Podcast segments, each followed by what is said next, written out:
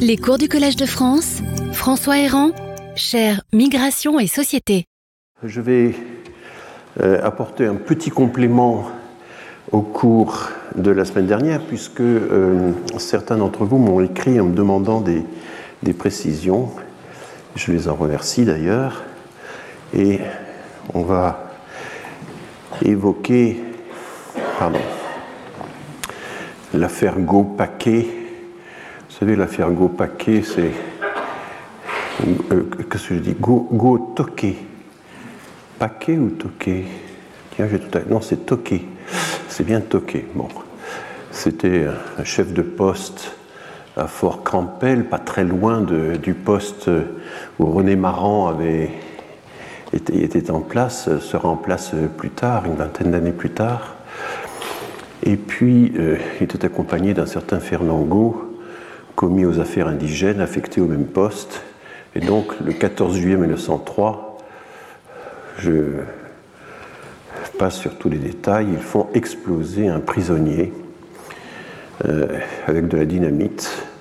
Ça fait un scandale énorme qui remonte jusqu'à Paris mais on décide que le procès aura lieu à Brazzaville, et là, euh, ils ont droit à 5 ans de prison. Euh, et d'ailleurs, euh, les colons de Brazzaville s'étonnent qu'on ait fait tant d'histoires pour la mort d'un indigène. Alors, le journal des débats à Paris va lancer l'idée d'une enquête administrative, d'une enquête, et ça, s'inscrit dans la longue série des, enquêtes, des commissions euh, d'enquête qui ont été lancées par euh, le gouvernement chaque fois qu'il y avait des affaires, et on décide de la confier à un personnage extraordinairement prestigieux, mais qu'on avait un petit peu oublié depuis quelques années, Pierre Savorgnan de Brazza. Et Pierre Savorgnan de Brazza, c'était l'homme qui avait, par ses explorations, en concurrence avec Stanley, euh, au fond permis à la France de mettre le pied euh, dans euh, les territoires du, du Congo. Savorgnan inspecte, fait son travail d'inspection, il est accompagné de son épouse, il fait son rapport, mais au bout de cinq mois, euh, fatigué, il, meurt. Ça fait sensation dans tout le pays, c'est un, grand événement.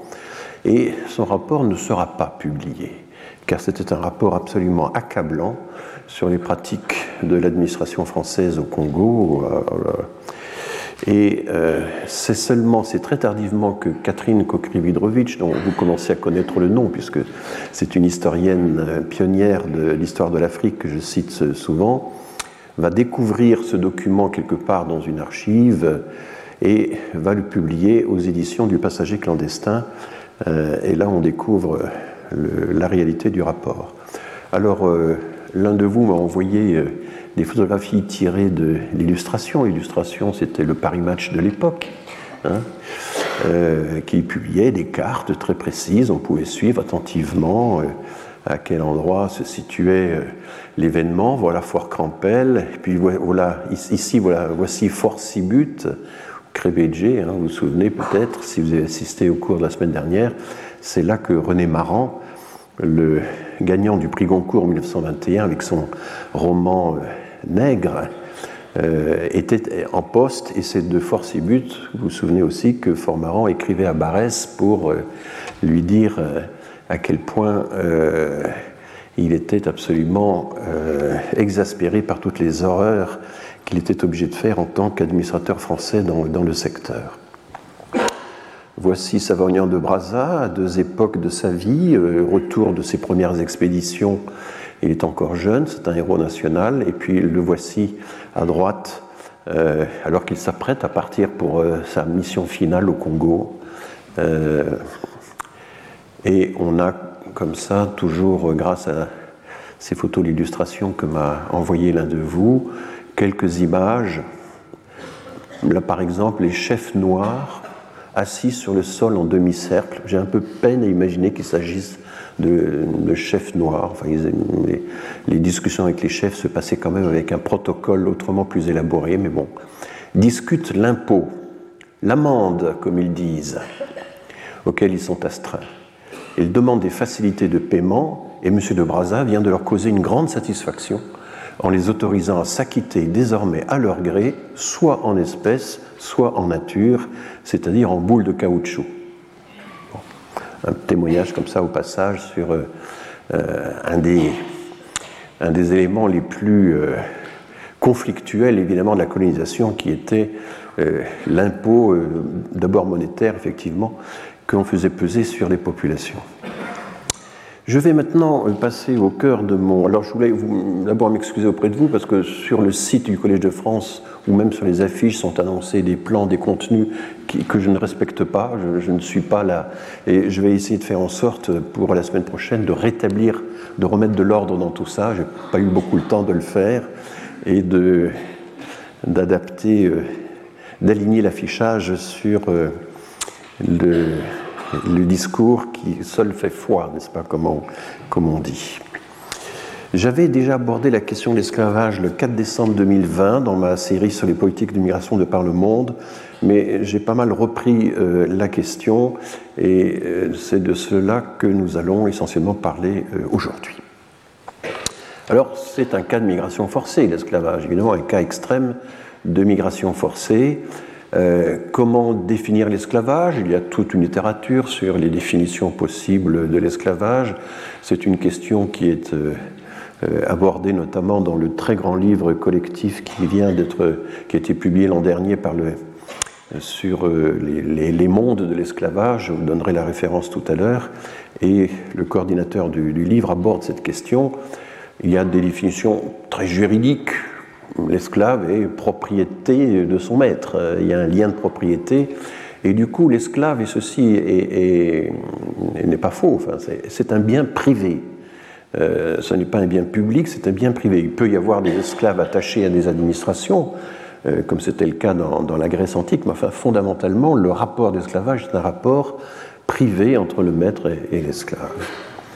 Mais euh, pas mal d'auteurs insistent sur le fait qu'en réalité, ceci ne peut fonctionner qu'à condition qu'existe un rapport de domination collective, un rapport euh, euh, de domination lié à, aux guerres. Il y a aussi la question de la dette. Il y a pas mal d'esclavage pour dette, y compris en Afrique subsaharienne. Il y en avait beaucoup aussi dans la Grèce antique dans la Rome antique. On avait même à Rome des personnes qui se vendaient elles-mêmes comme esclaves pour pouvoir payer leurs dettes. Voyez Donc euh, la guerre et la dette sont un peu les deux euh, sources de, l'esclavage. Et euh, il y a une discussion chez les linguistes pour savoir si le mot latin servus est lié à servare, c'est-à-dire sauver quelqu'un, c'est-à-dire au lieu de tuer le captif, on lui laisse la vie pour en faire un esclave.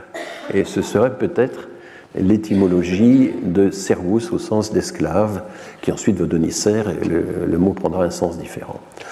Un auteur comme Claude Meyassou, dont nous parlerons dans un instant, un anthropologue marxiste qui a travaillé à l'école des hautes études en sciences sociales dans les années 70-80, insiste aussi sur le fait que euh, tous les systèmes d'esclavage qu'il a bien connus en, Afrique abolissent les liens de parenté. Euh, il n'y a plus de liens de parenté, euh, il, y a, une rupture totale de, tous les liens sociaux, les, les individus sont atomisés en quelque sorte, et ça fait partie également de la condition euh, de l'esclavage. Mais enfin, tout ceci ne s'observe pas systématiquement partout, il y a des exceptions, et puis nous avons aussi le, problème du travail forcé qu'on a évoqué euh, la dernière fois, et les auteurs considèrent maintenant qu'il y a une sorte de continuum entre l'esclavage et le travail forcé. Il y a des situations d'esclavage qui sont... Euh, voilà.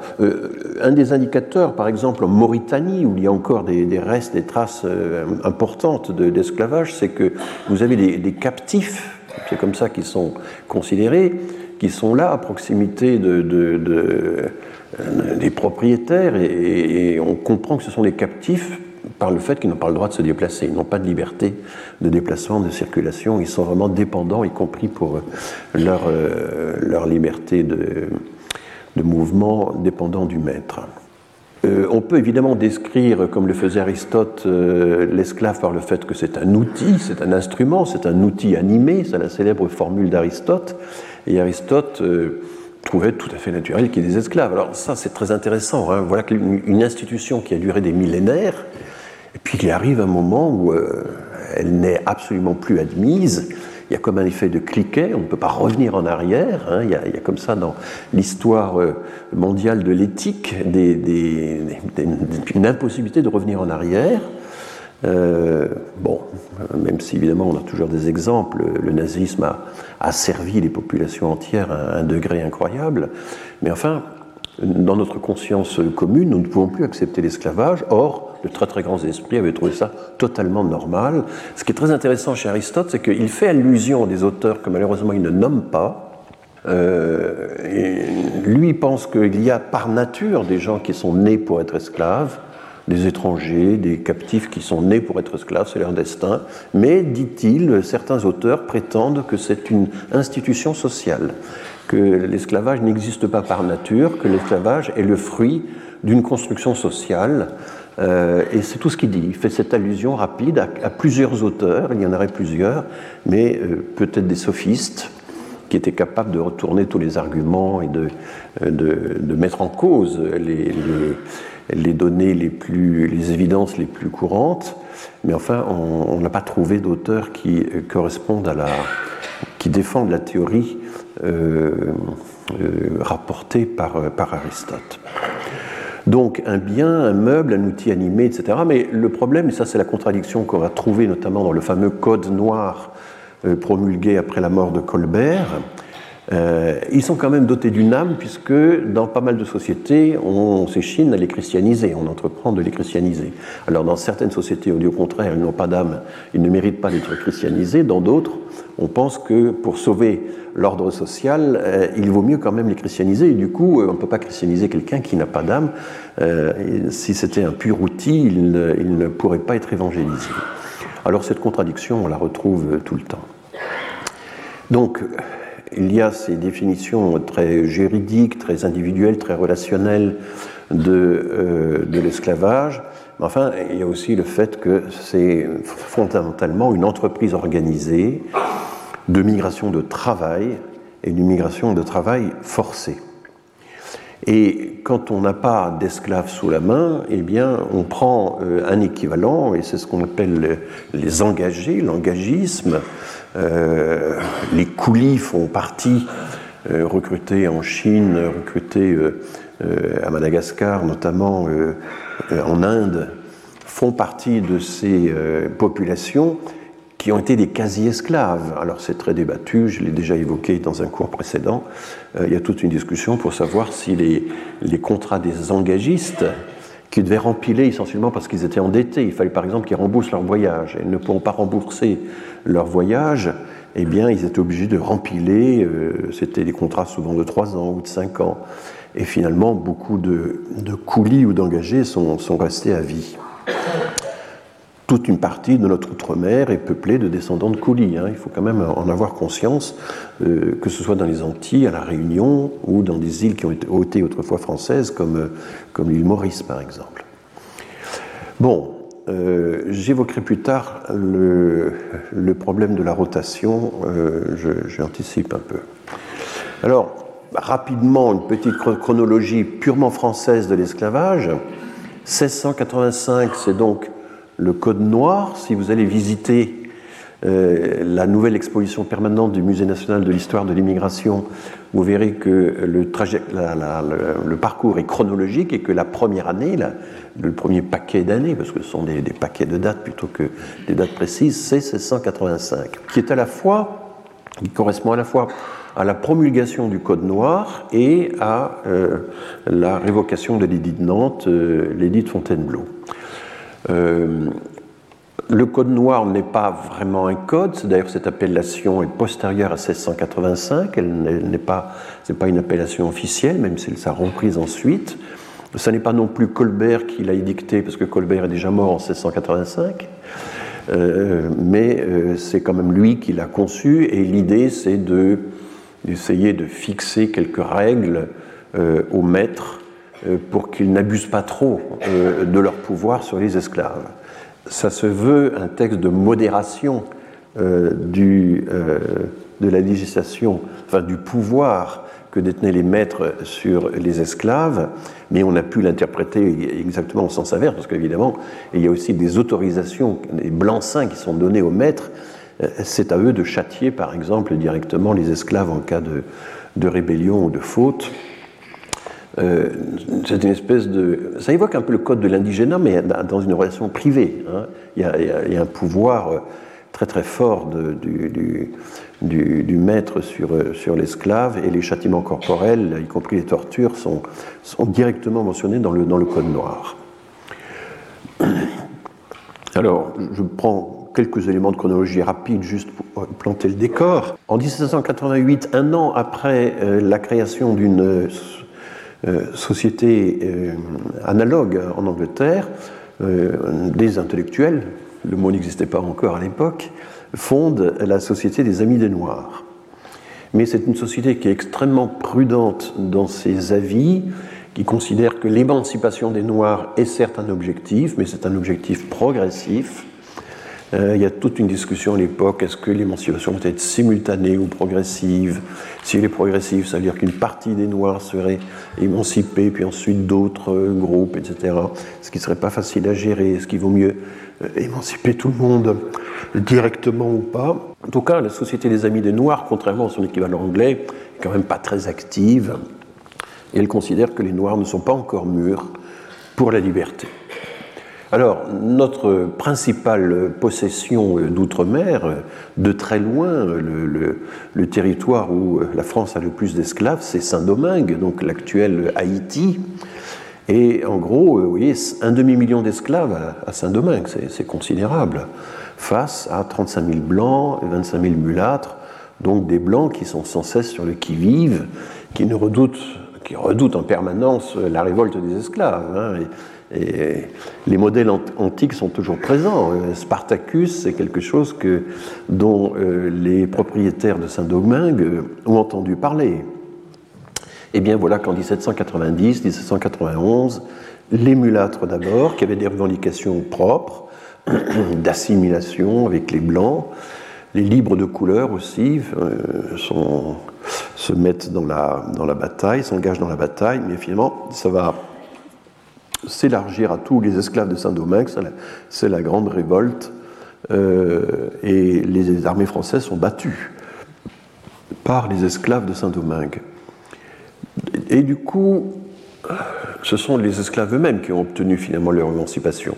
Il y a, au fond, trois ressorts qui vont agir simultanément pour amener la Convention à abolir l'esclavage à l'unanimité. Ces trois ressorts, c'est certes le progrès des idées d'humanité, d'égalité et ça c'est tout à fait incontestable.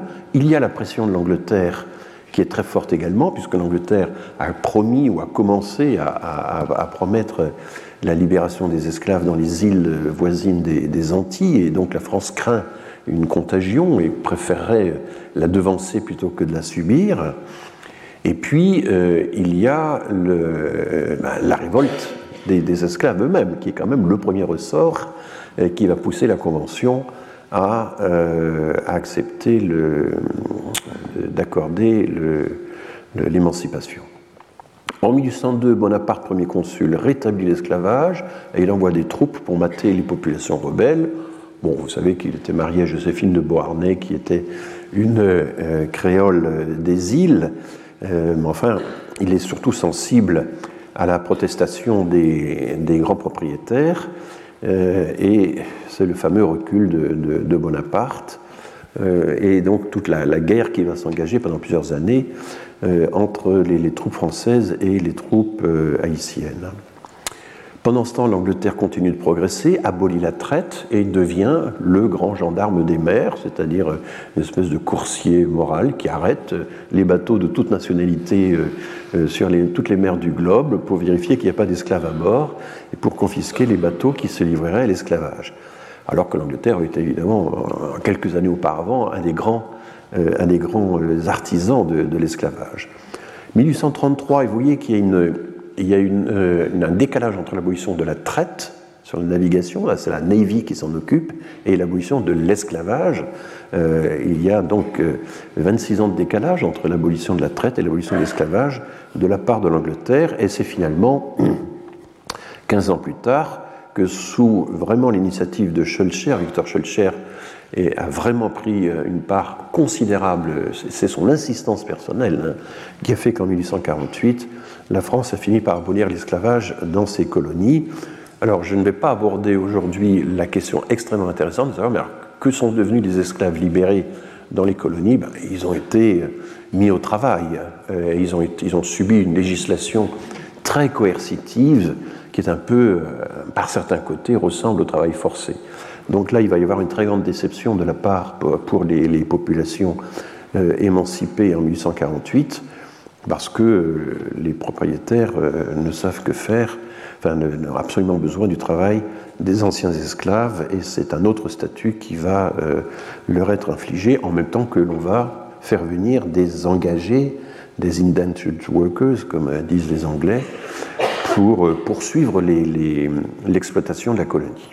Voilà. Alors, je vais vous rappeler, parce que je trouve que cet aspect des données est intéressant, les premiers chercheurs, les grands pionniers qui ont réussi à quantifier l'ampleur de la traite transatlantique, ce sont des chercheurs américains ou canadiens. Et le premier, c'est Philip Curtin, qui était professeur à la Johns Hopkins euh, University et qui, euh, en 1969, publie un, maître-livre, euh, La traite des esclaves, la traite atlantique des esclaves, un recensement. Et sa méthode, c'est les archives, c'est de fouiller les archives des ports d'entrée dans toutes les Amériques, pas seulement l'Amérique du Nord, mais également euh, euh, les, pays d'Amérique du Sud. Et euh, en effet, les voyages, comme on dit en anglais, en anglais on utilise le mot voyage pour dire les, traversées de ces bateaux spécialisés, ces voyages font l'objet dans les ports, dans les compagnies de navigation, de tout un archivage, de toute une statistique extrêmement précise, et il arrive à un résultat qui est le suivant. Donc, 9,6 euh, millions d'Africains ont été transportés aux Amériques. Alors, les, Américains utilisent le mot exports. Euh, exports, c'est les, les, exportations d'esclaves. C'est un mot qu'ils utilisent couramment, qui en français, évidemment, serait assez malheureux. Donc 9,6 millions d'Africains ont été euh, arrachés à leur continent d'origine pour être transportés aux Amériques. Curtin et Prudent, c'est peut-être 11 millions. Il y a des pays où l'archivage des, des, voyages n'est pas très bien fait. Par exemple, tout ce qui passe du Portugal au Brésil, ça n'est pas euh, documenté de façon aussi précise que ce qui se passe pour l'Amérique du Nord ou le Canada. Et donc là, on, est, euh, on doit faire des estimations. Enfin, c'est Curtin est très, très très fort dans l'art des, estimations. Il va être. Alors il faut voir qu'avant Curtin, les chiffres les plus divers circulaient. Certains disaient il y a eu 4 millions d'esclaves vers les Amériques, d'autres disaient 100 millions, enfin c'était complètement dispersé. Il est le premier vraiment qui fixe un ordre de grandeur, et cet ordre de grandeur, il sera finalement, après toutes les recherches euh, suivantes, il sera, il sera respecté. Hein. Euh, on, va varier un petit peu autour de cet ordre de grandeur, mais, mais pas énormément finalement euh, par rapport à, tout le travail euh, considérable de compilation qu'il a mené avec les moyens de l'époque. Hein. Il est critiqué aussitôt, il est critiqué notamment par Joseph Inikori, qui était un, historien du, Nigeria, qui avait migré aux États-Unis, était devenu professeur dans une université américaine, qui lui dit non, non, c'est très sous-estimé, en réalité c'est beaucoup plus, c'est 15 millions 4, c'est pas 11 millions. Bon, fait quand même une différence euh, pas négligeable. Et un autre auteur, James Rowley, alors j'ai laissé en, blanc, c'est-à-dire euh, dit à peu près la même chose. Et puis, je signale que par ailleurs, c'est assez intéressant, Curtin a publié un livre dont on parle beaucoup moins, en 1989, donc 20 ans après son, son, maître ouvrage, sur euh, la mort par migration c'est-à-dire euh, la mortalité des Européens dans les premiers temps de la colonisation dans les pays tropicaux. Il, va être, il est frappé par l'importance considérable de la mortalité subie par les militaires, par les colons, par toute cette population européenne. Et il y a une immense littérature à l'époque sur euh, la question de savoir, mais est-ce que les Européens sont capables de s'acclimater ou pas euh, aux, climats tropicaux ou même au climat algérien. On distingue d'ailleurs à l'époque deux, deux, mots en français. Il y a l'acclimatement et il y a l'acclimatation. L'acclimatation, c'est un travail d'adaptation. L'acclimatement, c'est la capacité naturelle qu'a le corps humain à s'adapter aux, circonstances naturelles. Et donc, on essaie de savoir quel écart il y a entre les capacités, quel est le niveau des capacités d'acclimatement des corps euh, à de nouveaux climats et qu'est-ce qu'on peut ajouter à ces capacités d'acclimatement pour arriver à une acclimatation euh, soutenue notamment par la médecine, par l'alimentation, par l'exercice physique, etc. ça occupe beaucoup de place dans toute la discussion coloniale, la question de l'acclimatement, de l'acclimatation. Et Curtin, du coup, va reprendre un peu toutes ces, ces nombreux mémoires qui ont été euh, publiés dans les différents pays de colonisation sur cette question. Mais voilà, ceux d'entre vous que ça intéresse pourront se reporter à ce grand livre, cet autre grand livre de, Curtin. Alors, la génération suivante, c'est Paul euh, Lovejoy, c'est un, Canadien, il, est, il vit toujours, euh, il est à l'université de York, qui est euh, située dans l'agglomération la, de Toronto, et en 1982, il publie une grande synthèse sur l'ampleur, le volume de la traite négrière atlantique. Et là, il ne prend plus les archives des ports d'entrée, il va examiner les archives des ports de départ. C'est donc l'autre bout euh, du voyage, et il va le faire pays par pays. En anglais, ça s'appelle Shipping Data by National Carrier, donc les trajectoires nationales, d'après toujours les archives des compagnies de navigation ou des entreprises euh, euh, de navigation euh, privée.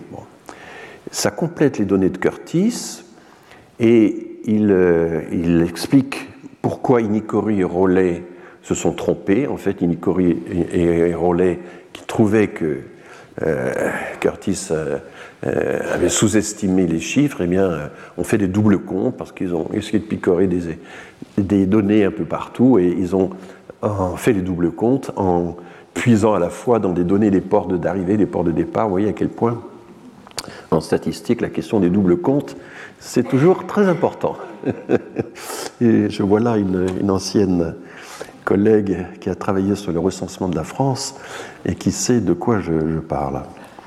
Donc, euh, Lovejoy arrive au résultat de 11,7 millions de captifs transférés aux, aux Amériques pendant, alors c'est toujours quatre siècles hein, en gros, hein, c'est de 1400 à 1860, hein, c'est ça la, période couverte. C'est très très long, c'est une compilation de données absolument incroyable vu le. le, Mais à l'époque de Lovejoy, l'instrument informatique existe déjà et commence à être fortement utilisé. Par contre, il n'y a que 9,9 millions d'arrivées, et bien la différence, la différence de 15%, c'est les décès en cours de route. Les décès en cours de route, qui sont d'ailleurs du même ordre pour les matelots, pour les marins qui euh, accompagnent et contrôlent, encadrent ces, euh, ces cargaisons d'esclaves, car c'est comme ça qu'ils sont traités, même si on essaie quand même de les nourrir un petit peu pour qu'ils soient en bonne forme à l'arrivée. Donc 15% à peu près, 12%, 15% sont les auteurs. Ça peut être plus évidemment si la durée du voyage est plus longue, mais enfin en gros c'est la moyenne qu'on observe. Et la confrontation entre données d'arrivée et données de départ plutôt données de départ et données d'arrivée, euh, permet d'estimer la mortalité euh, du passage. Et puis, euh, plus tardivement, et ceci vous pouvez le consulter sur, sur Internet, eh bien, David Eltis a encore repris les, données concernant tous les, navires négriers et a constitué une grande base de données Slaves Voyage, je ne sais plus comment on prononce voyage en, anglais, ça ne doit pas être voyage, mais voyages, quelque chose comme ça. Et c'est la grande base de données de la traite euh, transatlantique. Et là, vous voyez, de 1514 à 1866, il y a quasiment 35 000 traversées de l'Atlantique qui ont été répertoriées dans cette base de données. Donc c'est une, une base avec 35 euh, 000 lignes. Hein. Et puis en colonne, euh, un bon nombre de, variables. Les données d'âge, quand on en a, très peu, c'est des estimations. Les données d'origine ethnique, on en a parfois, on va en parler. Euh, les données sur l'équipage, les données sur les distances parcourues, sur les escales, enfin on trouve un peu de tout ça dans euh, le fichier des... Euh, mais sur les, hommes et les femmes, bien sûr. Mais évidemment, ce sont des bases de données un petit peu décevantes parce que la description qu'elle donne des esclaves eux-mêmes, des captifs, est, très, mince, hein, très pauvre. Voilà, donc formidable travail accompli par les chercheurs américains qui vont ensuite influencer les chercheurs français qui vont euh, s'y mettre à leur tour un peu plus tard. Alors voici un graphique que j'ai euh, emprunté à l'Atlas des esclavages publié chez Autrement, qui est un, très bel atlas que je, vous recommande. Ça a été repris dans l'Atlas historique de l'Afrique que François-Xavier Fauvel, mon collègue, donc, a publié euh, il y a trois ans. Et vous voyez le nombre absolu d'arrivées de 1580 à 1860. Hein, c'est un graphique multiséculaire. Il y a des creux très importants correspondant euh, à la guerre de Cent Ans, à la guerre euh, d'Amérique, euh, aux révoltes d'esclaves, aux guerres napoléoniennes. Mais enfin, grosso modo, ce qui est intéressant, c'est que le point culminant des entrées d'esclaves dans tous les ports euh, de, l'autre côté de l'Atlantique. Et je rappelle que c'est toute la côte américaine, Amérique du Nord, euh, centro-américaine, enfin Amérique, euh, Amérique du Sud, eh bien, c'est aux alentours de 1780, 1800, 1820. Donc, quand les Anglais commencent à vouloir abolir la traite, il y a encore énormément de, de passages, mais de passages qui vont être clandestins, qui vont enfreindre euh, les, interdictions britanniques. Et c'est ce que vous avez sur le petit schéma euh, de gauche. Euh, entre 1514 et 1680, eh bien, les plantations sucrières sont encore très peu répandues dans le Nouveau Monde. Il y a encore peu d'esclaves. Le maximum, c'est de 1680 à 1820. Et à partir de 1820, ce sont des arrivées clandestines, irrégulières, mais euh, qui là évidemment sont plus difficiles à chiffrer. Hein. Euh, il y a donc une partie d'estimation importante dans le, tous les calculs de Curtis et, compagnie. Bien. Euh, et vous voyez que on arrête le graphique en 1865-66 parce que au-delà ça devient insignifiant. Même si le Brésil, par exemple, qui avait aboli la traite auparavant, mais n'a aboli l'esclavage proprement dit sur son sol, que dans les années 1880. Ça a été très, très tardif. Alors, l'estimation des taux de mortalité, je vous en ai parlé un petit peu, mais ça varie quand même énormément. Et on parlera tout à l'heure de la, de la traite transsaharienne, qui est une autre traite. Là, pour l'instant, je n'ai parlé que de la traite transatlantique. On estime que la mortalité variait de 7% à 20% selon les périodes, selon la durée du voyage que s'agissant de la traite transatlantique, la traversée du Sahara, c'est plus meurtrier encore, en moyenne. Hein.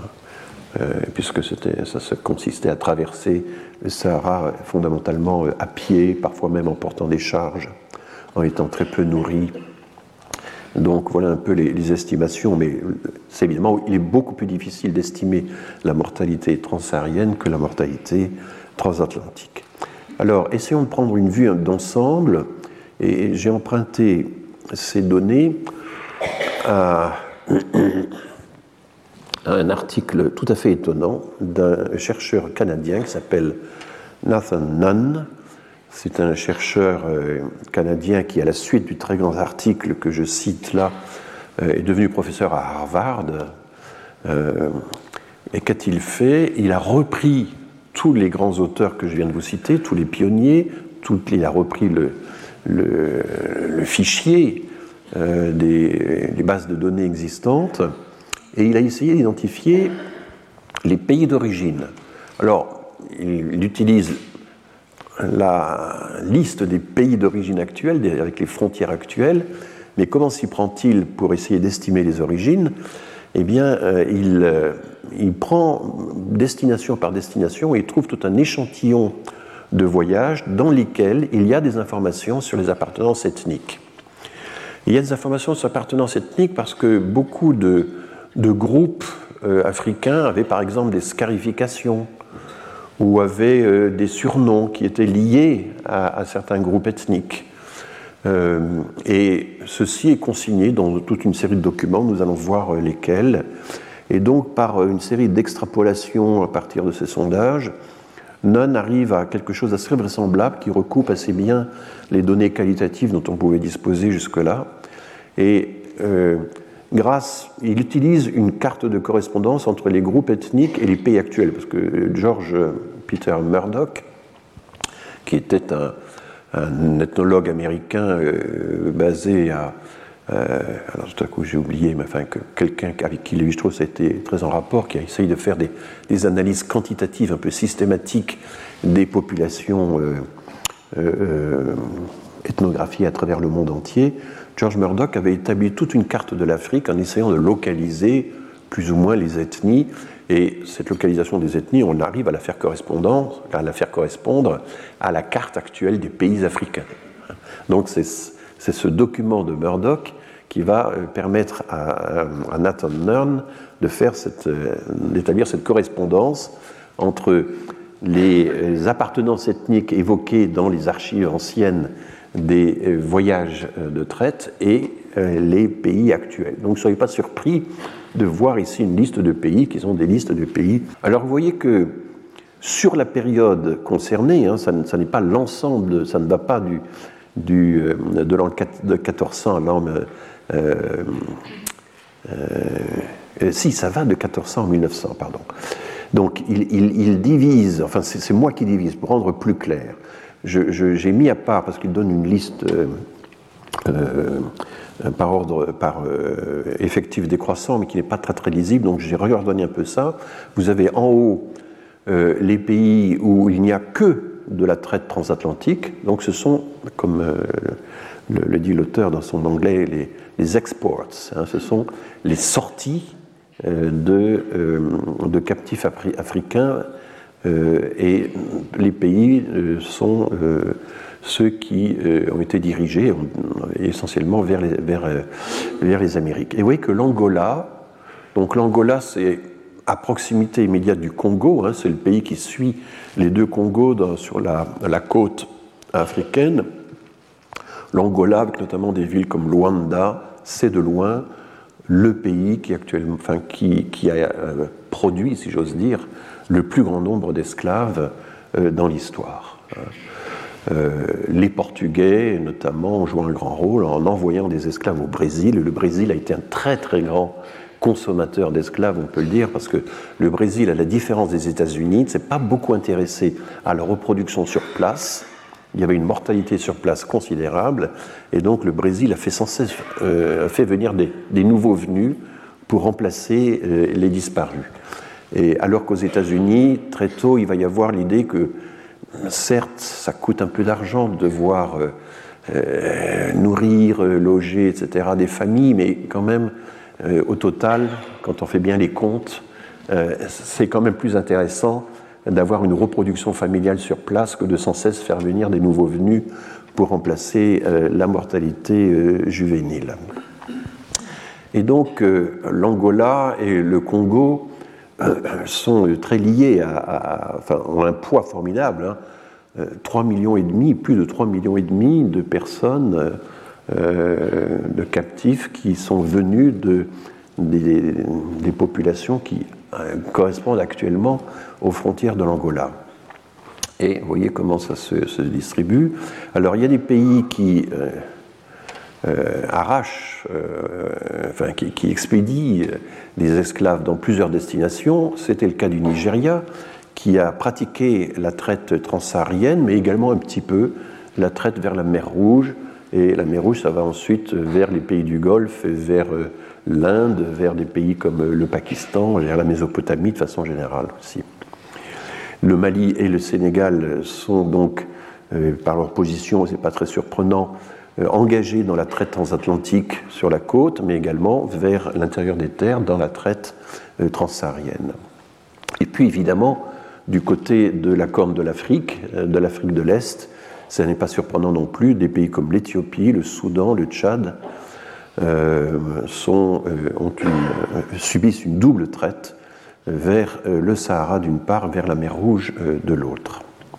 Alors la traite qui traverse le Sahara, elle arrive dans les pays du Maghreb, mais elle peut aussi aller, pour une part, dans des pays de l'Empire ottoman, hein, qui sont au nord de la, de la, Méditerranée. Et puis, vous avez en bas euh, la traite euh, mixte euh, atlantique et océan Indien, la Tanzanie étant essentiellement dirigée vers l'océan Indien, qui ça c'est bien. Je crois que ce schéma est assez clair sur... voilà. Alors, la méthodologie de Nathan Nunn est d'une éblouissante d'astuces, de, d'art de, l'extrapolation. Enfin, elle, est très convaincante. Et euh, ce que fait sans cesse Nunn, c'est essayer de vérifier si les résultats de ces estimations chiffrées ben, correspondent à l'ethnographie, correspondent à l'histoire euh, qualitative qu'on a pu trouver. Il fait cette vérification très régulièrement et en gros, euh, ça marche. Enfin, il n'y a pas de, il a de grande surprise. Alors, qu'est-ce qu'ils venaient faire, tous ces esclaves? Ils travaillaient de force. Dans quel domaine? Eh bien, euh, c'est d'abord le sucre. Comme le disait Voltaire, c'est essentiellement pour qu'on puisse sucrer notre café que toute cette histoire a été euh, organisée. C'est confondant quand on y pense. Voilà. Alors, euh, le café, bien sûr, le cacao arrive un peu, il y a les mines, mais c'est pas grand-chose par rapport à ce qu'ont fait les Espagnols qui ont beaucoup utilisé les indigènes et les esclaves dans leurs mines. On pense aux mines du Potosi, par exemple, dans l'actuelle Bolivie. Le travail domestique, bien sûr, apparaît, mais enfin, c'est très minoritaire par rapport à, l'ensemble, et ça va concerner davantage les femmes, évidemment. Et puis le coton, rendu fameux par euh, les États-Unis, c'est très, très minoritaire par rapport euh, à la culture du sucre et du café. Alors évidemment, c'est une synthèse sur les 4-5 siècles euh, couverts par euh, cette, euh, ce bilan. Donc j'ai représenté à la fois les chiffres absolus, 6 millions d'esclaves ont franchi, ont été transportés de l'autre côté de l'Atlantique pour le sucre, hein, pour la canne à sucre, 2 millions pour le café, etc. Donc ce sont évidemment des chiffres arrondis et j'ai retrouvé ça dans les livres de Hugh Thomas. Hugh Thomas est un grand historien américain, mais il fait plutôt des, synthèses, de grandes synthèses.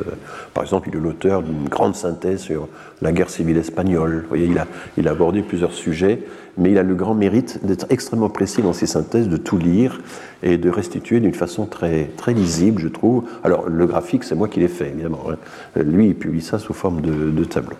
Voilà, c'est quand même euh, impressionnant hein, de voir que l'objectif de toute cette affaire, de tout ce remuement forcé euh, d'hommes, euh, c'était euh, de la consommation, de la consommation ordinaire, qui s'est répandue en Europe à la vitesse de l'éclair. Hein. Le café s'est très très vite répandu le sucre aussi, parce qu'avant le sucre, il y avait quoi? Il y avait le miel essentiellement en Europe. Hein, euh, euh, donc, euh, de la même façon, vous avez d'autres populations, d'autres sources d'approvisionnement pour le sel, qui était aussi une grande affaire. Donc, on a maintenant d'ailleurs de plus en plus des ouvrages de synthèse absolument passionnants. Il y en a un sur le sucre d'ailleurs, pour voilà l'histoire du sucre à travers les siècles, à travers les temps, les époques. Et ce sont forcément des livres d'histoire totale, parce qu'à travers un produit que l'on suit, évidemment, on, euh, touche à, des quantités de, rapports de domination, d'exploitation, etc. Alors venons-en un peu plus précisément aux fameuses euh, traites qui euh, ont traversé le, Sahara ou qui ont traversé l'océan Indien. Une première tentative chiffrée, qui est souvent la seule citée, c'est celle de Ralph Austen, euh, qui est assez prudent. C'est un essai de recensement sur euh, la traite transsaharienne, publié en 1979, complété par d'autres publications en 88 et en 92. Et alors là, évidemment, euh, il faut remonter dans le temps. La période couverte est forcément plus longue, puisque euh, on remonte, euh, en gros au début de l'islam, on remonte euh, au IXe siècle, ou enfin à une époque où l'islam est déjà bien, bien implanté, mais enfin ça, fait quand même finalement dix siècles qui sont couverts et non plus quatre ou cinq comme pour la traite atlantique. Donc la comparaison des chiffres, évidemment, est, faussée par le fait que la durée couverte est beaucoup plus importante. Et à ce moment-là, on réfléchit, on se dit, ben oui, mais l'Antiquité, si je l'inclus dans le calcul, l'Antiquité grecque et romaine, ça puise également. en réalité, il y a toujours eu de l'esclavage.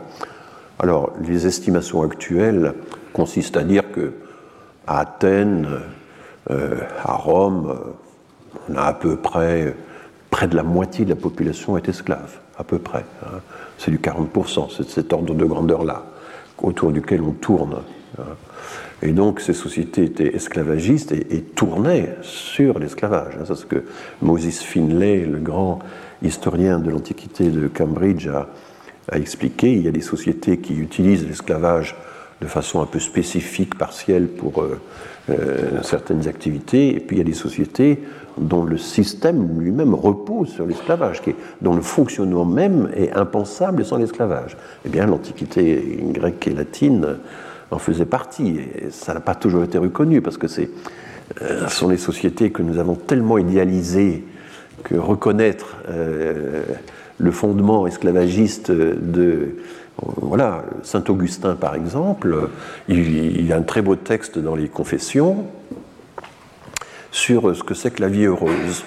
Une vie heureuse, c'est euh, voilà, quand on est, on est comblé, quand euh, on est en famille, on a tout réussi, euh, les récoltes sont bonnes, le temps est merveilleux, les esclaves, les esclaves vous obéissent, les... et il glisse comme ça dans la liste des, des, choses positives, des expériences positives, l'obéissance des esclaves. Pour lui, ça fait partie euh, d'une vie accomplie, heureuse, euh, d'être bien parmi ses esclaves et de les avoir euh, à, sa, merci. Hein.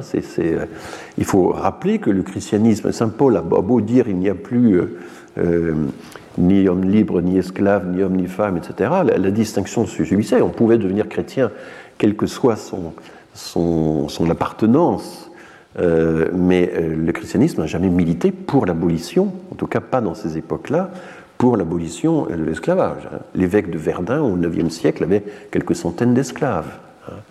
Et pendant longtemps, on, a dit, mais le ser, servus, qui vient directement du mot latin pour esclave, c'est quand même autre chose que l'esclave. Et en fait, euh, la tendance des historiens, tendance de long terme depuis Marc Bloch, c'est quand même de considérer que si l'esclavage a perduré très longtemps, dans l'Antiquité tardive, on disait autrefois à l'époque de Saint Augustin, donc 4e euh, siècle, 5e siècle, on disait que l'esclavage, les esclaves n'étaient plus ce qu'ils étaient, mais si, on se rend compte qu'ils euh, jouaient un, rôle qui n'était pas très différent de celui de l'époque républicaine ou de l'époque impériale, hein, de l'époque des, des Julio-Flaviens. Euh, Saint Augustin lui-même, comment est-ce qu'il écrivait? Mais il avait trois ou quatre esclaves avec lui, euh, qui recueillaient toutes les citations de la Bible qu'il était intéressant de pouvoir euh, introduire dans un texte, et puis ensuite, avec tout son art de la composition, il enfilait les citations et il construisait son argumentation et son texte. Mais il avait une grande table avec toutes les feuilles disposées, les citations, et c'était les esclaves qui travaillaient pour lui. Il avait des secrétaires, et les secrétaires, de même que certains pédagogues, euh, c'était des esclaves. Lorsque Cicéron se retrouve en Cilicie, au sud de la Turquie actuelle, où il doit surveiller euh, le fonctionnement de la population, il doit surveiller que les grands euh, seigneurs du lieu accomplissent leurs promesses, construisent leur part de murailles, de, vaisseaux, euh, de, monuments, de thermes, etc., etc. Il veille que l'impôt rentre, euh, si, euh, il veille qu'il n'y ait pas de rébellion, sinon il appelle l'armée romaine à son secours. Il a très peu de gens avec lui, il a deux ou trois esclaves qui font les comptes, qui sont souvent des esclaves grecs ou dalmates, et c'est comme ça qu'il travaille. Donc ça faisait partie euh, de, du fonctionnement ordinaire de l'administration. Je rappelle que l'administration romaine a son apogée euh, sous Trajan, la plus grande, l'étendue maximale qu'a eu l'Empire romain de la Grande-Bretagne à, la Géorgie, du Maroc euh, au Danube. Il y avait 1000 fonctionnaires, pas plus, pour tenir tout ça. 1000 fonctionnaires, je disais souvent que c'était le nombre de personnes qui avaient dans la tour de l'INSEE à la porte de Vanves. Ça, me, ça me parlait. Donc, euh, ben c'était l'indirect rule, comme diront les Anglais plus tard. Euh, on laissait toutes ces sociétés s'administrer elles-mêmes. Et, euh, les élites étaient très impressionnées par le modèle romain, essayaient de l'imiter, mais enfin, elles, s'administraient elles-mêmes et Rome veillait simplement à ce qu'il n'y ait pas d'écart, à ce que les, impôts rentrent, à ce que les promesses des évergettes, comme on disait, c'est-à-dire les hommes qui accomplissaient des, des, travaux d'intérêt public euh, soient réellement euh, tenus. Voilà, alors je digresse un peu, mais euh, il faut bien voir à quel point tout ceci était... les esclaves faisaient partie de ces intermédiaires sans lesquels ces grandes sociétés et même ces grands empires ne pouvaient pas fonctionner. Bien, on a des estimations qui sont quand même très très variables pour, je reviens donc à la, à la traite transsaharienne, puisque Austin estime qu'il y avait à peu près 12 millions d'esclaves qui euh, franchissaient, euh, qui, venaient de l'Afrique subsaharienne, qui franchissaient le Sahara pour se retrouver en Méditerranée, et ceci du 9e au 19e siècle, hein, c'est ça son, laps de temps. Euh, mais d'autres auteurs comme John Wright ramènent ce chiffre à 5 ou 6 millions. Ah, ça fait quand même une grande différence. Hein. On n'a pas là des archives portuaires, on n'a pas des contrats euh, de traversée, etc., de, sociétés maritimes. On n'est pas du tout dans le même, dans le même degré de, fidélité, euh, des, enfin de précision des archives. Alors, comment fait-on? Eh bien, il y avait euh, des observateurs, notamment britanniques, qui étaient postés dans certaines oasis, dans certains lieux de passage, sur les routes caravanières, qui ont laissé des, rapports avec des estimations chiffrées. Euh, c'est un peu à partir de ce genre d'observations un peu dispersées que euh, aussi bien que Wright, euh, font leurs estimations, mais arrivent à un, écart qui, va du simple au double. Quant à, aux traversées vers l'océan Indien, là aussi on manque d'archives et on est aux alentours de 4 millions peut-être par une estimation de Edward Alpers qui date de 1982. Alors si on additionne toutes ces traites du 9e au 19e siècle, l'Atlantique, c'est 11-12 millions de personnes, plus le Sahara, et là si on prend l'estimation basse, c'est 6 millions, plus 4 millions vers l'océan Indien, on arrive à environ 22 millions de personnes qui ont été donc au cours des siècles euh, transportées de force euh, d'un continent à l'autre. Si on se centre sur la France, nous avons eu nous aussi des chercheurs euh, en France, euh, très tôt d'ailleurs, mais centrés sur la France, sans, avoir l'ambition évidemment mondiale ou globale, comme on dit maintenant, qu'ont eu les chercheurs américains. Mais les chercheurs américains ont, vraiment rendu hommage à ces chercheurs français. Enfin, ils, ils ont saluer euh, l'importance de leur travail. Il y a Jean Meyer, la grande thèse de Jean Meyer sur l'armement nantais dans la deuxième moitié du XVIIIe siècle. Deuxième moitié du XVIIIe siècle, c'est le point culminant des euh, voyages de traite euh, depuis Nantes. Et Nantes, suivi de Bordeaux, de La Rochelle, de quelques autres villes, le long de, quelques autres ports le long de la côte, Nantes est de loin le premier port français qui a participé à la traite. Il y a eu ensuite euh, euh, des études qui ont été faites dans les ports d'arrivée dans les, Antilles, euh, Gabriel Debien, et puis il y a l'effort absolument héroïque, impressionnant, c'est Jean Métas, le répertoire des expéditions négrières françaises au XVIIIe siècle, deux tomes, dont le second est posthume, en 1978 et 1984. Il y a 33, 3343 notices sur les voyages avec toujours hein, la capacité du navire, le nombre de personnes, des indications sur les âges, euh, s'il y en a, sur la répartition des sexes, sur l'équipage, sur la mortalité euh, des esclaves d'une part, la mortalité de l'équipage de l'autre, etc. Ce sont euh, ces notices qui ont. Voilà. il y a toutes les escales, il y a les sites de traite, les lieux de vente. Ah oui, il donne aussi le prix le prix de vente euh, quand, on, quand, on, le connaissait. Euh, il y a des, voilà. Bon, c'est vraiment une base très très très très riche. Il, je voudrais vous signaler quelques... Oula, mes caractères sont bien petits quelques ouvrages tout à fait marquants dans la bibliographie française. Il y a un ouvrage étonnant qui pourrait paraître très daté parce que c'est une anthropologie marxiste de l'esclavage, c'est Claude Meyassou, mais c'est une anthropologie marxiste qui, s'ouvre en disant que Marx n'avait rien compris au sujet. Donc euh, euh, c'est une, vision euh, très matérialiste, si vous voulez, mais extrêmement fine, très intéressante et j'en reparlerai parce que Claude Meyassou parle, et il a été anthropologue sur le terrain, c'est un, ingénieur qui se convertit tardivement à l'anthropologie, et euh, il fait une place très importante euh, aux traites intra-africaines, aux traites arabes, etc. Hein. je reviendrai sur ce mythe qui consisterait à croire que les auteurs de gauche auraient oublié ou occulté sciemment les traites musulmanes, ou etc. C'est un thème récent, j'en reparlerai.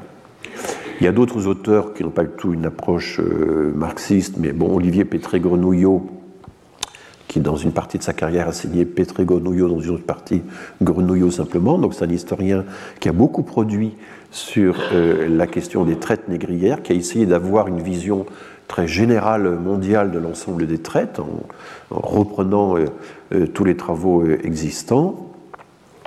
Il est maintenant inspecteur général de l'éducation nationale.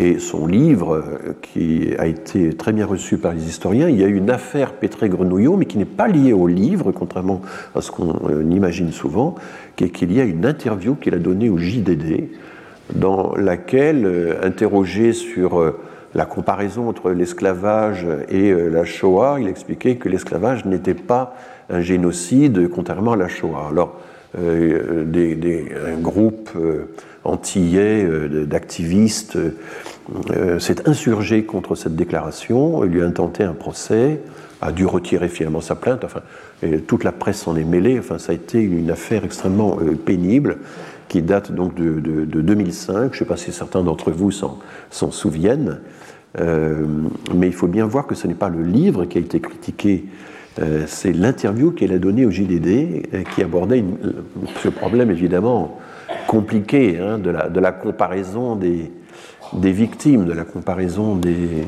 mémoires, des mémoires euh, victimaires.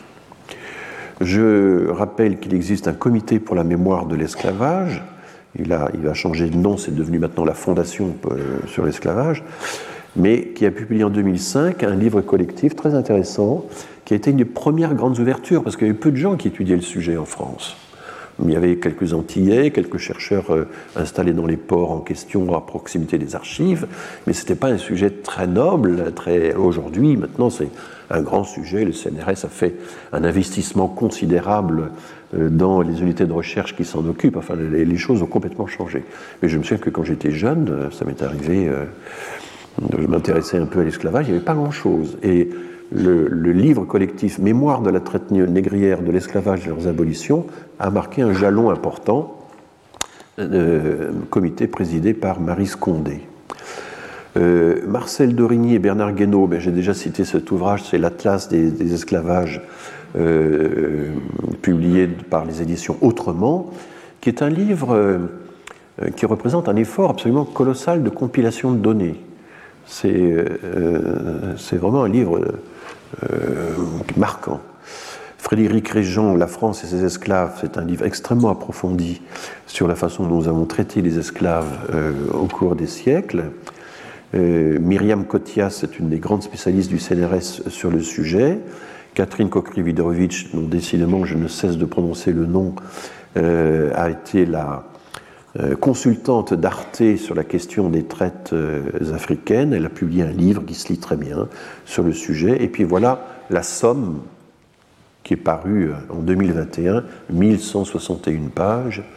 Euh, c'est Paulin Ismar avec euh, deux autres coordinateurs, Les mondes de l'esclavage, une histoire comparée. Donc c'est les mondes de l'esclavage partout, c'est euh, y compris la Corée, la Mésopotamie, enfin bon, bien sûr aussi tous, les, tous les empires coloniaux. L'esclavage moderne est également abordé. Enfin, c'est un livre qui se veut euh, extrêmement complet qui dont le texte est disposé en, colonnes. Ça se lit bien en fait, c'est très très volumineux, mais ça, a quand même été conçu pour atteindre un grand public, et le directeur de la collection n'est autre que, Patrick Boucheron. Alors, euh, je vais revenir sur euh, le travail de Nathan Nunn, parce que j'ai montré tout à l'heure, avec ces, graphiques en barre, comment euh, cet historien, cet économiste plutôt, historien de l'économie en fait, canadien, avait dans un premier temps essayé de dresser le bilan statistique des origines nationales ou des origines ethniques des, des, esclaves à travers les siècles. Et on va voir la méthode qu'il a utilisée. Alors là, il explique, excusez-moi, c'est en anglais, mais je vais vous traduire, qu'il y a euh, toute une série de façons d'identifier l'ethnicité ou la nation d'un esclave. Euh, le moyen le plus simple, c'était souvent le nom de l'esclave. Les esclaves avaient souvent euh, un, prénom chrétien, mais également un, nom de famille qui identifiait leur origine ethnique. Mais euh, on pouvait tout aussi bien identifier l'origine ethnique d'un esclave avec des marqueurs ethniques, comme des scarifications, des styles de coiffure, ou aussi la façon dont les dents étaient taillées, hein, le taillage des dents. Euh, déjà en 1777, donc un, certain Oldendorp, un néerlandais, écrit que les peuples de toutes les nations noires sont marqués par certaines euh, coupures, par certaines incisions euh, sur la peau. Et pour autant que j'ai été capable de me renseigner auprès des Noirs eux-mêmes, eh bien, ces, ces, scarifications permettent de distinguer une nation d'une autre. Alors c'est un peu plus compliqué, ça permet aussi de, distinguer des groupes à, l'intérieur d'un même peuple ou d'un même groupe ethnique, enfin des sous-groupes, par exemple des rangs sociaux, des choses comme ça, mais vous voyez que très tôt, 1777 quand même, euh, on se dit, mais ces scarifications ont un sens, ont, une signification de marquage. Et donc il va, alors là j'anticipe sur la conclusion, j'y reviendrai, il va fouiller, euh, il va Non parviendra euh, à identifier dans 54 voyages, dans 54 euh, expéditions, il va retrouver toute une série de sources qui vont lui permettre d'identifier les origines des esclaves. C'est comme ça qu'on les connaît. alors ça, c'est le début de sa liste. Hein. il y a 54, 54 lignes. Par exemple, à Valence, pour les voyages entre 1482 et 1516, il y a 77 groupes ethniques différents qui sont signalés sur 2675 personnes différentes. Et ce sont des, euh, sources euh, officielles, des sources royales. C'est là, vous savez que l'Empire espagnol avait euh, sans doute été un des, un empires qui a le mieux archivé ces données. Hein. L'archive des Indes, qui est à Séville aujourd'hui, c'est un monument extraordinaire, c'est une richesse absolument fabuleuse. Et, tout ce que faisait l'Inde, tout ce que faisait pardon l'empire espagnol avec ses colonies, c'était fait en double. Hein. Il y avait la minute et la grosse, comme on dit en, français, et euh, les chercheurs euh, les plus futés, les plus affûtés, si j'ose dire, euh, comparent l'original qui se trouve à, l'archive des Indes de Séville, avec la copie qui se trouve à Carthagène, à Buenos Aires, à, Guatemala City, etc. C'est euh, voilà. Donc, euh, mais vous voyez par exemple à Puebla, qui est au Mexique, des voyages qui ont eu lieu entre 1540 et 1556, 14 groupes ethniques différents identifiés, concernant 115 personnes. Alors vous voyez la grande dispersion hein, quand même des, ces appartenances. Et là, ce sont des, archives notariales etc., etc. Donc il y a des archives de vente, il y a des comptabilités de plantation, il y a euh, des euh, archives de, religieuses, les baptêmes, et, qui peuvent contenir parfois des indications ethniques sur les personnes. Il y a euh, les parish records, ce sont les archives paroissiales, etc., etc. Donc il est arrivé à retrouver, en fouillant toute la littérature sur les questions, toute une série d'archives assez disparates, mais qui ont en commun de permettre l'identification des groupes euh, ethniques. Il y a les marriage records, hein, ben, les, mariages, Mais il y a aussi parfois, comme en Colombie, directement des inventaires d'esclaves euh, pour, euh, pour la vente, etc. Donc c'est un travail absolument énorme et c'est pas surprenant que Nunn, après la publication de cet article qui a eu un très très grand succès, eh bien, a décroché euh, un poste de professeur à Harvard. Qu'est-ce qui, alors, son but, c'est quoi? Son but, c'est, ayant identifié les origines des pays en question, il se pose une question totalement contemporaine, qui est de savoir est-ce que l'intensité de la traite a eu un effet à long terme sur l'économie actuelle de ces pays?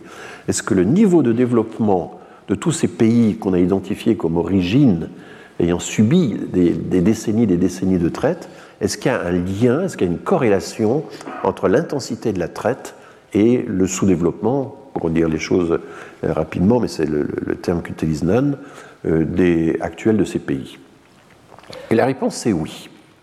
La réponse est que bon, il fait un graphique et il y a vraiment une diagonale, un nuage euh, très très tiré sur une diagonale qui montre que oui, plus un pays a subi la traite, plus il est en situation économique difficile actuellement. Dans alors actuellement, c'est les années 80, 1980.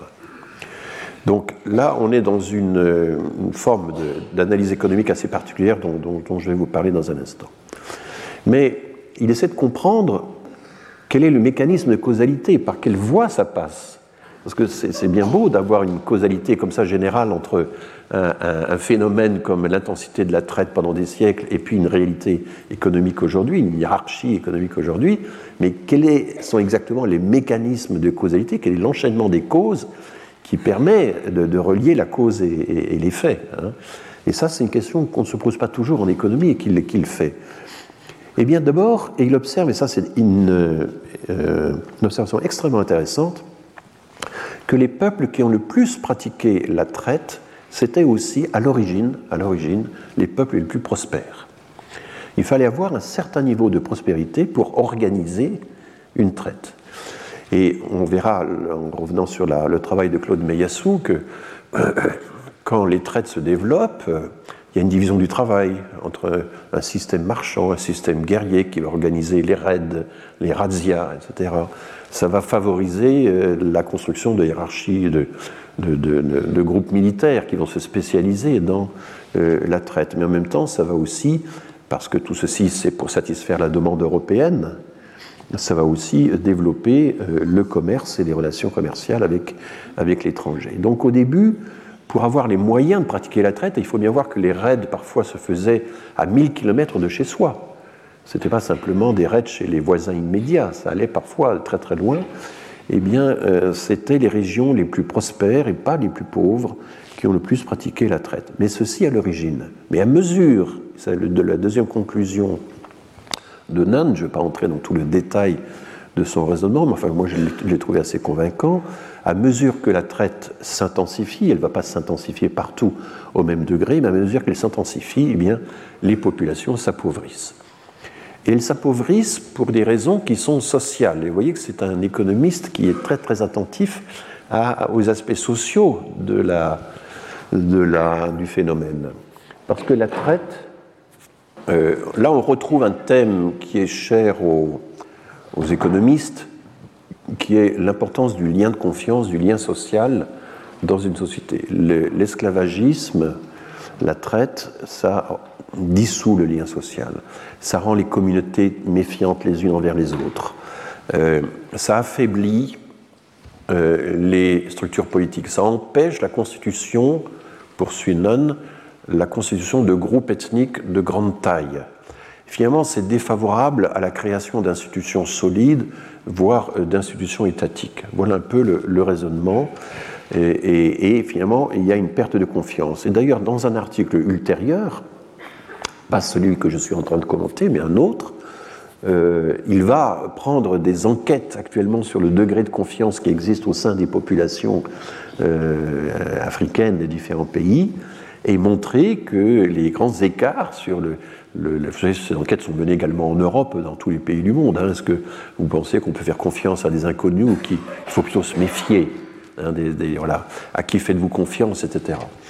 Eh bien, euh, il montre là aussi, par la, même technique, que les pays qui ont le plus subi une colonisation d'extraction, d'exploitation avec un esclavagisme intense sont les pays qui aujourd'hui ont les niveaux de confiance les plus faibles. C'est assez étonnant d'avoir des corrélations comme ça à longue distance, mais l'idée c'est que euh, c'est le lien social, que le lien social c'est quelque chose qui se, se constitue durablement, et notamment ça passe par ce qu'ils appellent les institutions. Alors c'est un, un, sens assez large euh, de la notion euh, d'institution. Euh, l'idée, c'est que, vous savez que la théorie du capital humain nous dit qu'une société est productive, prospère, euh, s'il y a un niveau d'éducation très élevé, etc. Mais cette école économique-là, une école qui a commencé au XXe siècle, au début du XXe siècle, qui avait un peu disparu qui a, qui a ressurgi il y a une vingtaine d'années, dit que, en réalité, une société euh, doit beaucoup de sa prospérité au fait qu'elle a une certaine sécurité, qu'elle a des institutions solides, euh, qu'on n'est pas euh, en proie à la, corruption, par exemple, que lorsqu'on place euh, son argent en banque, ben, il n'y a aucun risque que le dictateur local fasse un raid dans la, dans la banque et rafle vos économies, comme ça existe dans, certains pays. Hein. Et, donc, voilà tout ce que. Et là, on est dans l'école d'Aaron. Alors, comment les Américains prononcent-ils ça En turc, ce serait Acemoglu, n'est-ce pas? Parce que je m'adresse à Özgebiner, mon chargé de ingénieur de recherche auprès de ma chère, qui, est d'origine turque et qui, elle, sait prononcer, je pense que c'est Acemoglu, quelque chose comme ça, qui est professeur à MIT, qui est un des économistes mondiaux qui publie le plus. Hein, il se trouve dans les dix premiers publiants mondiaux. Bon. C'est pas pour ça qu'il aura le prix Nobel, parce que le prix Nobel n'est pas nécessairement accordé à ceux qui publient, le plus, hein, sachez-le. Donc, euh, mais l'idée, c'est que c'est une approche institutionnaliste du développement. C'est-à-dire que ce qui fait qu'un euh, pays est, plus développé, c'est le fait qu'il ait réussi à constituer au cours de l'histoire des institutions qui sont inclusives, qui sont intégratrices, par exemple, il y a des droits de propriété stables, reconnus. La propriété est, garantie. Ben, il y a beaucoup de pays où ce n'est pas le cas. Hein. Euh, il y a des protections contre la corruption, il y a des mécanismes de protection, etc. Voilà un peu toutes les théories de. Et euh, Adjemelu a publié d'ailleurs des, ouvrages qui ont eu un grand succès sur euh, justement les, ces explications économiques du développement. Il a, avec deux collaborateurs, Adjemelu, il a publié en 2001 euh, un article qui s'appelle Les origines coloniales du développement comparé, une recherche empirique. Cet article a eu 17 700 citations sur Google, ce qui est absolument énorme.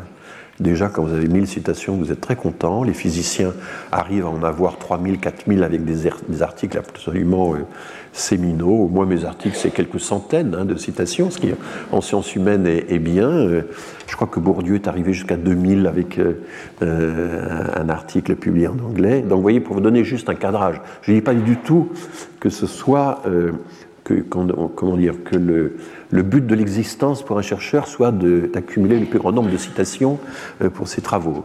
Certains le pensent, mais d'autres ne le pensent pas nécessairement. Bon. Mais ça vous donne quand même 17 700 citations, ça veut dire que ça a eu un succès phénoménal dans le monde entier. C'est ça que ça veut dire. Et c'est un article très intéressant parce qu'il y a des quantités, il y a non seulement un raisonnement économique avec euh, des corrélations, des bases de données, etc., euh, qui ont été intelligemment exploitées, avec toute une série de, précautions de méthodes, enfin je n'entre pas dans le détail, mais il y a aussi toute une série de, d'exemples historiques, d'exemples contemporains ou anciens qui sont donnés euh, pour illustrer à chaque fois les, avancées du raisonnement. Et voilà. Et donc, d'une certaine manière, Adjemolu affirme, et non euh, à sa suite, avoir démontré qu'il y a un préjudice économique à long terme qui a été créé par l'esclavage. Et quand vous lisez euh, Adjemolu, Adjemolu étend ses démonstrations au fait que au travail forcé finalement. En montrant que, euh, vous savez, j'ai beaucoup utilisé l'opposition entre colonies d'exploitation et colonies de peuplement. Donc aux États-Unis, colonies d'exploitation, c'est souvent appelé extracting states les États qui font de l'extraction. Hein. Extraction, ça peut être minière, de minéraux, de, matières premières, de cultures tropicales, commerciales, etc. etc. Hein. C'est toutes ces. Voilà, c'est extracting states, c'est vraiment des colonies d'exploitation, euh, pour reprendre la formule française. Eh bien, il montre que les colonies qui ont été essentiellement des colonies d'exploitation ont vraiment souffert économiquement et continuent de souffrir économiquement euh, à l'heure actuelle quand on regarde leur niveau de développement économique. Ça ne veut pas dire que ce soit le seul facteur, mais la relation, la relation statistique est significative entre l'intensité de l'exploitation ou l'intensité de, euh, de l'esclavage et la euh, situation de le niveau de développement actuel. Bon.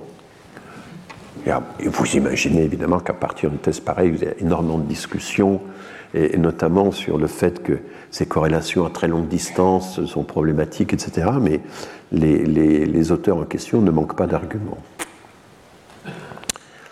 Alors, euh, j'avais déjà abordé euh, cette question-là, et je vais revenir sur la question qui a été abordé euh, par beaucoup d'auteurs sur production ou reproduction des esclaves. Il y a deux modèles d'esclavage auxquels, enfin, que, l'on peut observer. Il y a d'abord des modèles où la reproduction familiale est interdite. Il y a un travail permanent. On ne vit pas en groupe, mais dans des dortoirs, etc. les, les, sexes sont complètement déséquilibrés la mortalité est très élevée et du coup euh, euh, une rotation, un turnover constant. La traite alimente la reproduction euh, des esclaves et non pas la natalité.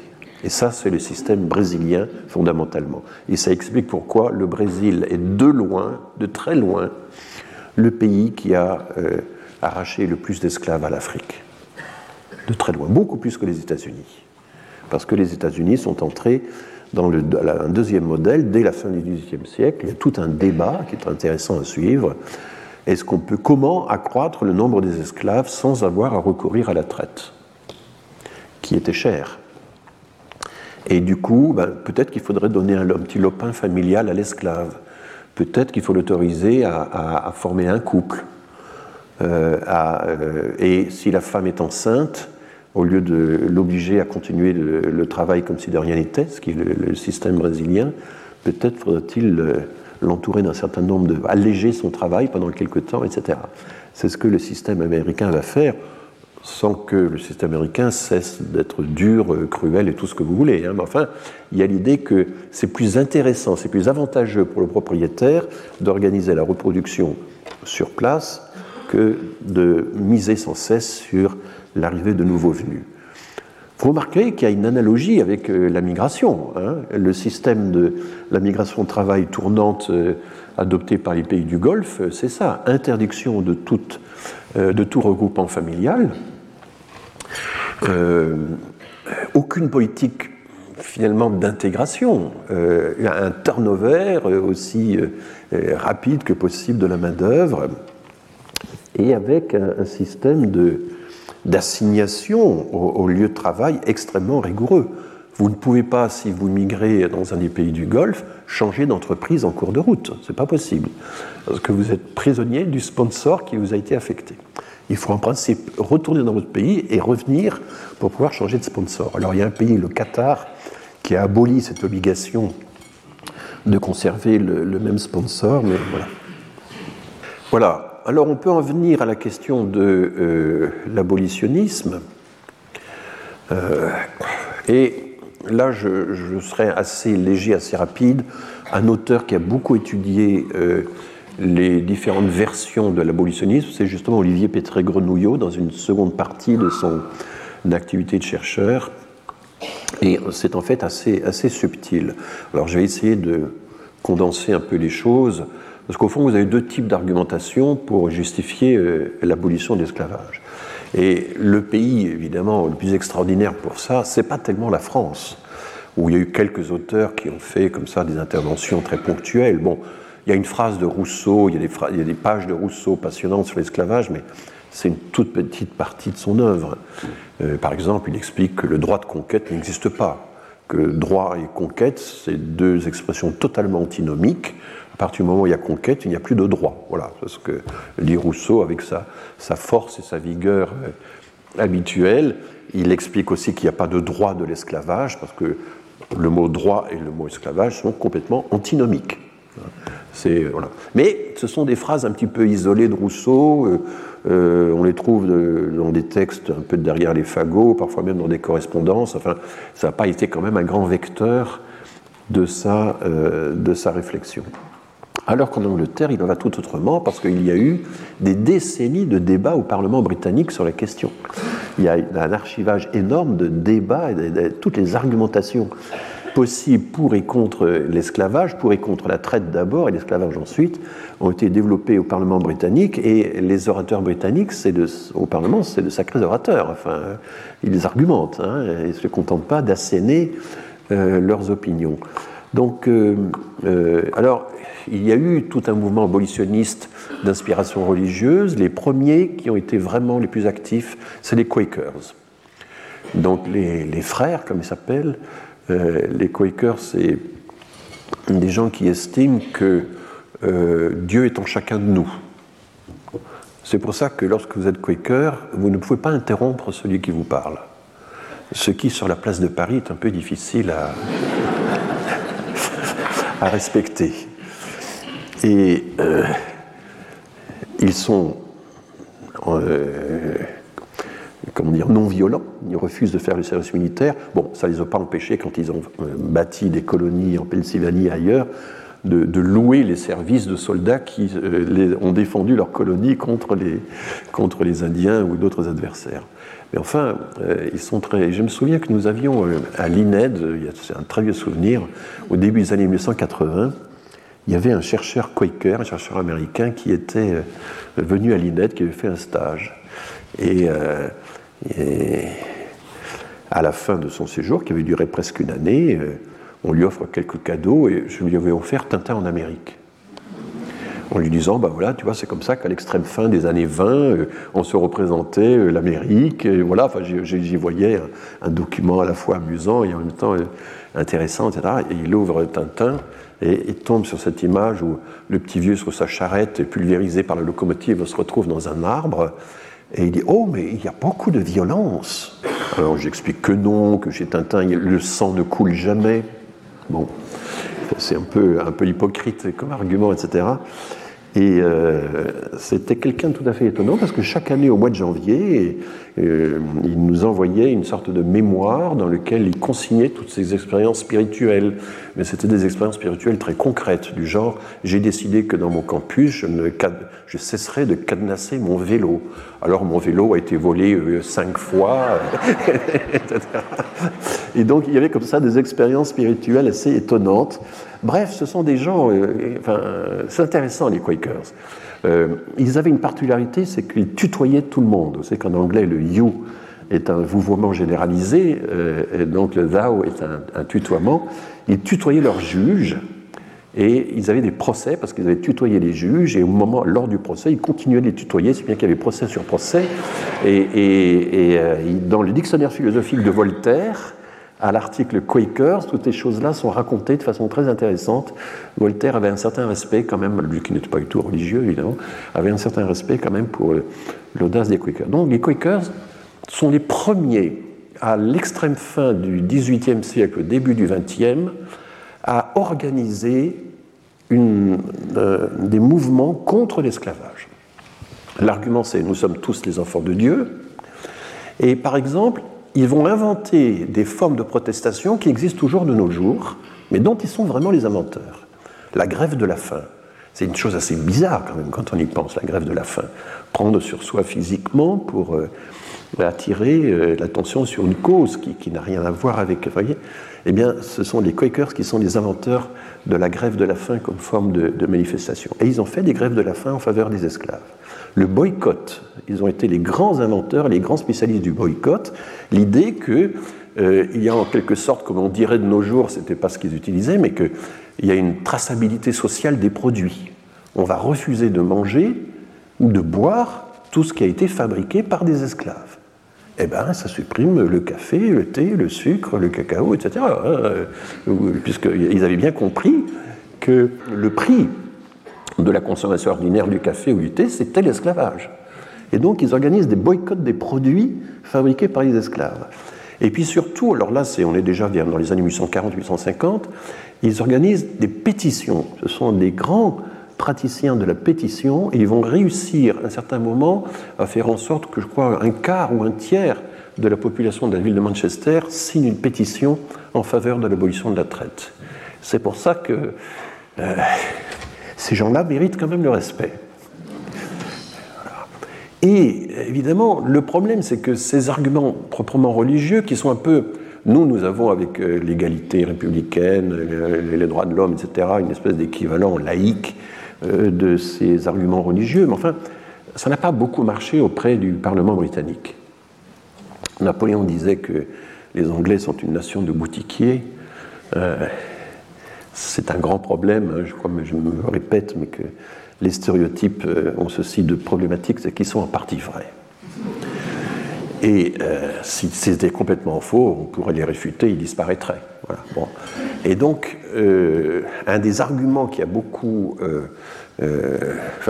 les, les, grands abolitionnistes, comme Wilberforce par exemple, ont compris qu'à un certain moment, il fallait passer des arguments religieux aux arguments utilitaristes aux arguments économiques. C'est la même chose pour les migrations aujourd'hui. Hein. Quand une association, moi j'avais des associations qui venaient me trouver en disant Monsieur Héron, est-ce que vous pourriez nous donner des arguments démographiques ou économiques justifiant la présence de l'immigration? Euh, je leur disais, écoutez, euh, peut-être qu'il y a aussi des arguments de droit qui, ont une, une, autre valeur, qui eux sont constants, permanents, alors que des arguments purement utilitaristes, ça peut changer d'une année à l'autre, d'une économie à l'autre. Enfin, il n'est pas évident, mais c'était l'idée d'un utilitarisme du second degré. L'idée que nous avons affaire avec des interlocuteurs qui ne comprennent que ce langage utilitariste, et donc pour les convaincre, il faut bien utiliser leur langage. C'est exactement ce qu'ont fait les abolitionnistes euh, au, Parlement britannique. Ils ont utilisé le langage de l'intérêt économique pour convaincre leurs adversaires, et ils ont réussi. Une analyse coût-bénéfice, vous voyez, des arguments du genre ça coûte trop cher à la Navy, à la marine britannique. Ça, c'est un argument qui porte en, Angleterre. Hein. C'est quand même. Euh, euh, voilà. Et, donc, euh, voilà. Mais effectivement, cette question, est-ce qu'une analyse coût-bénéfice, est-ce que, finalement l'esclavage rapporte plus qu'il ne coûte? À la question qui, qui, nous taraude sur la question sur l'immigration. Enfin, il y, a beaucoup de, de, parallèles intéressants du point de vue pas seulement rhétorique, mais aussi même économique et social. Mais je vous renvoie au livre de Petré Grenouillot qui est extrêmement euh, précis et subtil sur la question des euh, argumentaires euh, abolitionnistes. Bon, il faut évoquer aussi, évidemment, la question elle-même très controversée de savoir si des villes comme Nantes, comme La Rochelle, comme Bordeaux, ont vraiment fait leur fortune sur, euh, à partir de l'esclavage et de façon plus générale, est-ce que le développement du capitalisme moderne a pu s'appuyer euh, sur l'esclavage? C'est une question qui reste encore très controversée, y compris parmi les historiens de l'économie. Disons que les arguments les plus précis consistent à dire que les armateurs qui étaient pleinement engagés dans euh, la traite l'étaient aussi sur toutes sortes de produits. Et en plus, la traite, euh, justement, met en jeu des ventes de, produits. Enfin, les esclaves entrent dans un système d'échange, que ces expéditions étaient assez aléatoires, que lorsqu'elles marchaient, elles avaient un très haut rendement. Donc on, a du mal, y compris pour les économistes, à, avoir une, démonstration tranchée systématique du fait que les expéditions euh, de traite étaient en soi euh, ce qui avait de plus rentable et ce qui euh, permettait d'asseoir les, plus belles fortunes. Ça n'est pas totalement prouvé, mais l'esclavage a contribué manifestement à euh, développer des villes comme Nantes, La Rochelle ou Bordeaux. Mais il y a aussi toute une série d'industries locales qui ont fabriqué des objets d'échange utilisés dans la traite. On a pu citer des usines vosgiennes qui fabriquaient certains types de tissus qui étaient euh, euh, qui intéressaient certains peuples, certains, certains, euh, certaines, certains royaumes d'Afrique, etc. Et, c'est assez étonnant quand on prospecte un peu l'ensemble des, des, des, entreprises euh, qui euh, ont pu travailler euh, directement ou indirectement pour le, système de la traite, de voir qu'elles étaient assez réparties sur le territoire français dans des endroits qu'on n'imaginerait plus de, nos jours. Voilà, je j'ai déjà dit à quel point le CNRS était engagé dans la recherche sur l'esclavage, le CNRS qui va peut-être changer de statut d'après la déclaration du président de la République euh, hier. Et je voudrais quand même finir, euh, on a encore euh, du temps, sur la question de la mémoire de l'esclavage en France. Dans les lieux de mémoire de Pierre Nora, qui sont un ensemble de livres tout à fait remarquables, que moi j'ai beaucoup utilisés, sur toutes sortes de sujets, dans les quatre volumes euh, édités chez Gallimard par Pierre Nora en 1986, il n'y a rien sur l'esclavage ou le colonialisme. Et beaucoup d'auteurs ont, évidemment signalé, enfin beaucoup, un certain nombre d'auteurs ont signalé euh, cette lacune que Pierre Nora a, reconnue lui-même dans des interviews ultérieures. En 87, on est dans la même période. Louis Salamolins, qui est un juriste de, Toulouse, de façon extrêmement violente, commente euh, le Code noir de 1685 où il voit une atteinte absolument radicale euh, aux, droits de l'homme. Il va être contredit assez rapidement par d'autres spécialistes qui expliquent que, évidemment, c'était aussi un texte destiné à modérer le pouvoir absolu des, des propriétaires. Et en 98, on arrive, et les anniversaires ont parfois ceci de bon, on arrive au 150e anniversaire de la seconde abolition de l'esclavage, donc qui date de 1848. Et là, euh, Jean-Marc Ayrault, qui a été longtemps euh, maire de la ville de Nantes avant d'être Premier ministre, a été le premier maire français à euh, organiser systématiquement un lieu de mémoire sur l'esclavage et, à, organiser une, prise de conscience, une réflexion collective sur le rôle de sa ville dans l'histoire de l'esclavage. Il y a une grande exposition qui a marqué les esprits, qui s'appelle Les Anneaux de la mémoire. Il y a une sorte de mémorial de, l'esclavage qui a été installé de façon permanente à, euh, à, Nantes. Il n'existe pas encore en France un grand musée de l'esclavage. Je ne sais pas si vous avez vu le Jardin du Luxembourg, le petit monument à l'esclavage. Euh, bon, de, c'est un peu dérisoire par rapport à, à l'ampleur du sujet. Donc, un nouveau monument est en cours de, d'élaboration, et tout un comité qui s'est réuni, etc. je ne sais pas trop ce que ça va, ce que ça va donner.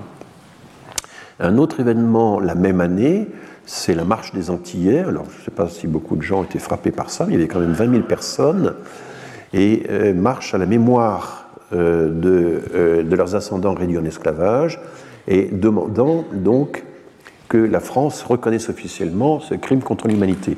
Ça va aboutir à la fameuse loi Taubira, euh, et la loi Taubira, c'est important de euh, le dire. Alors je ne sais pas si. Euh, oui, je vais peut-être. mes diapos sont un peu désordonnés. La loi Taubira ne parle pas seulement de la traite transatlantique, évoque la traite saharienne et évoque la traite vers l'océan Indien. Hein. C'est l'ensemble des traites qui est évoqué par la loi Taubira.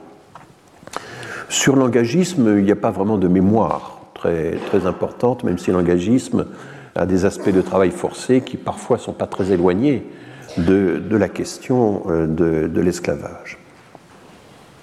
Alors, attendez, excusez-moi, je suis. Je ne vais pas appuyer sur le bon. Alors, pendant longtemps, euh, les manuels de classe, nos manuels de classe, étaient très silencieux sur l'esclavage.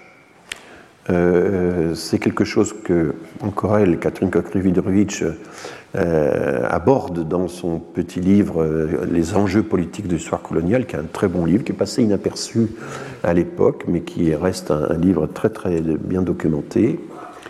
Elle montre que l'histoire de colonisation en Afrique ou en Indochine figurait bien dans les manuels du XXe siècle, comme quelque chose qu'il fallait évidemment valoriser. Mais l'accent était mis sur le fait que la colonisation avait justement pour objectif d'abolir l'esclavage. C'était une des, une des nobles missions de la colonisation. Et donc, du coup, euh, sachant le rôle que la France avait euh, rempli dans l'abolition de l'esclavage, et notamment euh, à la colonisation, bah, c'était très difficile d'expliquer que la France avait fortement développé l'esclavage avant. je n'ai pas le souvenir qu'on nous ait beaucoup parlé de Saint-Domingue dans notre, jeunesse. Quand vous regardez le Petit Lavis, qui est la version donc abrégée qui a été utilisée jusqu'en 1950, euh, du manuel d'histoire, euh, l'esclavage est totalement absent. Elle fait remarquer, c'est toujours elle, donc il y a cinq lignes seulement dans le manuel de troisième de Malé Isaac, qui était quand même un grand manuel de référence, extrêmement, je sais pas, la Révolution française, dans le livre de Malé Isaac, c'est des dizaines et dizaines de pages absolument passionnantes. Il n'y a rien, il n'y a que cinq lignes sur l'esclavage dans ce fameux manuel de troisième.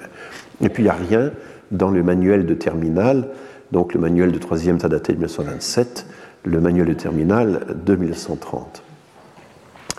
Alors, le thème commence à apparaître dans les manuels de classe après la Seconde Guerre mondiale, mais essentiellement pour euh, proclamer euh, l'annonce, euh, pour proclamer l'abolition de l'esclavage.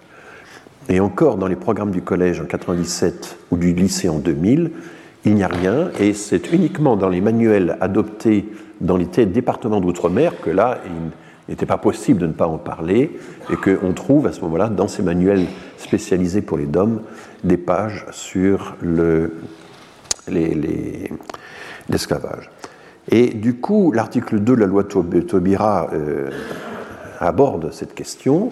Les programmes scolaires et les programmes de recherche en histoire et en sciences et en sciences humaines accorderont à la traite et à l'esclavage la place conséquente qu'ils méritent.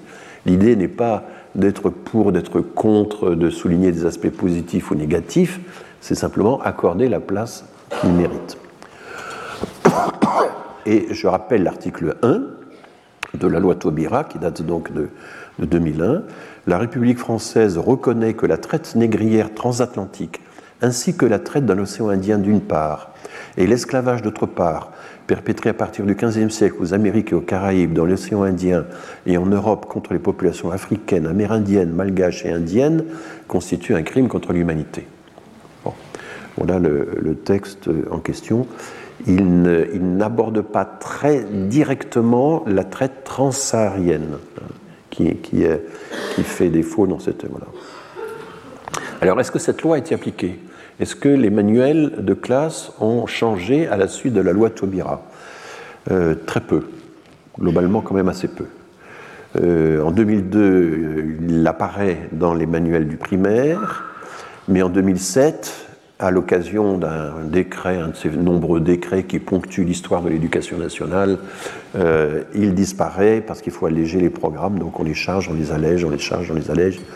Vous connaissez l'histoire si vous êtes enseignant. Et devant les protestations des enseignants, Nicolas Sarkozy, en 2008, rétablit euh, un, petit chapitre et des, passages sur l'esclavage dans les manuels de classe. Et les traites négrières, y compris arabes, sont évoquées. Mais enfin, euh, on parle plus de la deuxième abolition, 1848, que de la première, 1794. Parce que le problème, c'est que dans l'intervalle, Napoléon Bonaparte a avait rétabli euh, l'esclavage lorsqu'il était premier consulte. Et on parle peu de la révolte de, Saint-Domingue, qui est quand même le grand événement qui a euh, préludé à l'abolition de l'esclavage. Alors, je vais vous parler euh, d'un événement je trouve très typique. En août 2020, il y a l'affaire Obono, ou plutôt l'affaire Valeurs Actuelles. Valeurs Actuelles, qui est donc un hebdomadaire qui se revendique euh, expressément d'extrême droite, publie une fiction de sept pages dans le cadre d'une série. Je vous dirai ce qu'il y avait dans cette série. Obono, l'Africaine. Euh, ça fait référence à Danielle Obono, qui est une députée de Paris née au Gabon, et elle devient, bien malgré elle, la protagoniste d'un roman de l'été qui la représente un esclave victime de la traite arabe. En gros, elle vivait dans un village, donc l'auteur la, replonge dans un village d'Afrique de l'Ouest au XVIIIe siècle. Elle est vendue à des notables musulmans. Elle subit tous les outrages de la captivité, notamment l'article est ponctué de quelques images et on la voit avec un, collier en fer autour du cou. Et finalement, elle est sauvée par qui? Eh bien, par un missionnaire. Et donc, l'objectif de cette satire, parce qu'il va y avoir un procès et donc l'hebdomadaire va se défendre, va essayer de se justifier en disant mais c'est une satire. Nous sommes dans le cadre de la liberté d'expression, de l'humour, etc. Et euh, il s'agissait de dénoncer, je cite, la responsabilité des Africains dans les horreurs de l'esclavage. Et pour cela, il faut fustiger les indigénistes, enfin la pensée de gauche bien pensante, quoi. Il faut donc fustiger les indigénistes et les déconstructeurs de l'histoire. Là, il y a Jacques Derrida qui euh, se profile à l'horizon. Mais évidemment, ceci est lié à l'affaire Pétré-Grenouillot, puisque euh, en 2003 déjà, euh, ou 2005, il y a eu cette idée que on, avait, on aurait occulté l'importance de la, la, traite arabe des, esclaves. Et ça s'inscrivait dans une série, ce petit roman d'été. Euh, il y avait François Fillon face au tribunal révolutionnaire, Éric Zemmour conseillant Napoléon à Waterloo. Euh, ben oui, le pauvre Napoléon a peut-être bien besoin des conseils d'Éric Zemmour pour remporter cette bataille qu'il a lamentablement perdue. Et puis euh, Didier Raoult, le professeur Raoult, soignant les poilus à la chloroquine. Donc tout ça pourrait être très drôle, mais en même temps, vous voyez que le choix des personnages et leur rôle est assez. Euh, donc voilà. Donc la pauvre euh, Danielle Obono s'est retrouvée elle comme incarnation de la victime de la traite musulmane des esclaves. Bon. Alors en novembre 2022, on appelle l'hebdomadaire a été condamné pour un jeu raciste. Je le précise, mais je crois que c'est encore en, cassation. Enfin, il faudrait vérifier. Je renvoie à un numéro spécial de l'Histoire. L'Histoire, c'est une revue de vulgarisation de l'histoire que j'aime bien.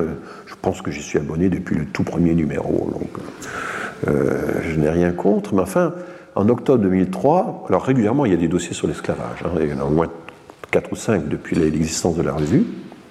Il y avait un article d'Olivier Pétré-Grenouillot intitulé La traite oubliée des négriers musulmans.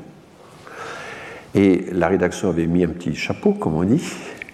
Entre le 7e et le 19e siècle, environ 17 millions d'Africains ont été razziés et vendus par des négriers musulmans. Un épisode aujourd'hui méconnu, resté tabou. Il s'agit pourtant du plus grand trafic d'hommes de l'histoire. Alors, j'ai une sainte horreur du mot tabou. Chaque, 9 fois sur 10, quand un journaliste en couverture utilise le mot tabou, le tabou euh, du coût de l'immigration, le tabou de ceci, le tabou de cela, etc., 9 fois sur 10, ce sont de, fausses révélations, ce sont des... Voilà, euh, le tabou, c'est les principes des autres. Hein, c'est quelque chose que... Voilà. Euh, mais bon, c'est un terme religieux. Hein, le tabou, c'est quelque chose qu'on n'ose pas aborder pour une espèce de crainte religieuse irrationnelle. Accuser quelqu'un d'être dans le tabou, c'est accuser quelqu'un d'avoir un comportement irrationnel de ne pas maîtriser de façon rationnelle une, argumentation, d'avoir peur d'aborder les, choses, etc. Euh, et donc, j'avais déjà, pardon, je suis en train de, de changer, voilà. Alors en fait, quand on regarde dans le passé comment les chercheurs de gauche, ou même marxistes, ont traité euh, si j'ose dire, la traite arabe ou intra-africaine, euh, ça faisait totalement partie de leur sujet. Hein. Claude Meyassou, je vous conseille de lire Anthropologie de l'esclavage, c'est un très beau livre. C'est un livre euh, marxien sans être marxiste, qui décrit de façon extrêmement précise la logique économique de l'exploitation qui est au cœur de, de l'esclavage. Il démarre son historique au 7e siècle. Il évoque tout de suite la traite sahélienne. Il cite Al-Idrissi, Al-Biruni, Ibn Khaldoun, enfin les grands auteurs arabes qui ont cité, qui ont évoqué l'existence de l'esclavage, y compris chez les tribus arabes, mais aussi dans des euh, groupes euh, ethniques africains. Euh, Claude Meyassou, euh, dès la page 11, nous explique que toutes les sociétés africaines examinées sont liées directement ou indirectement au marché, au marché des esclaves.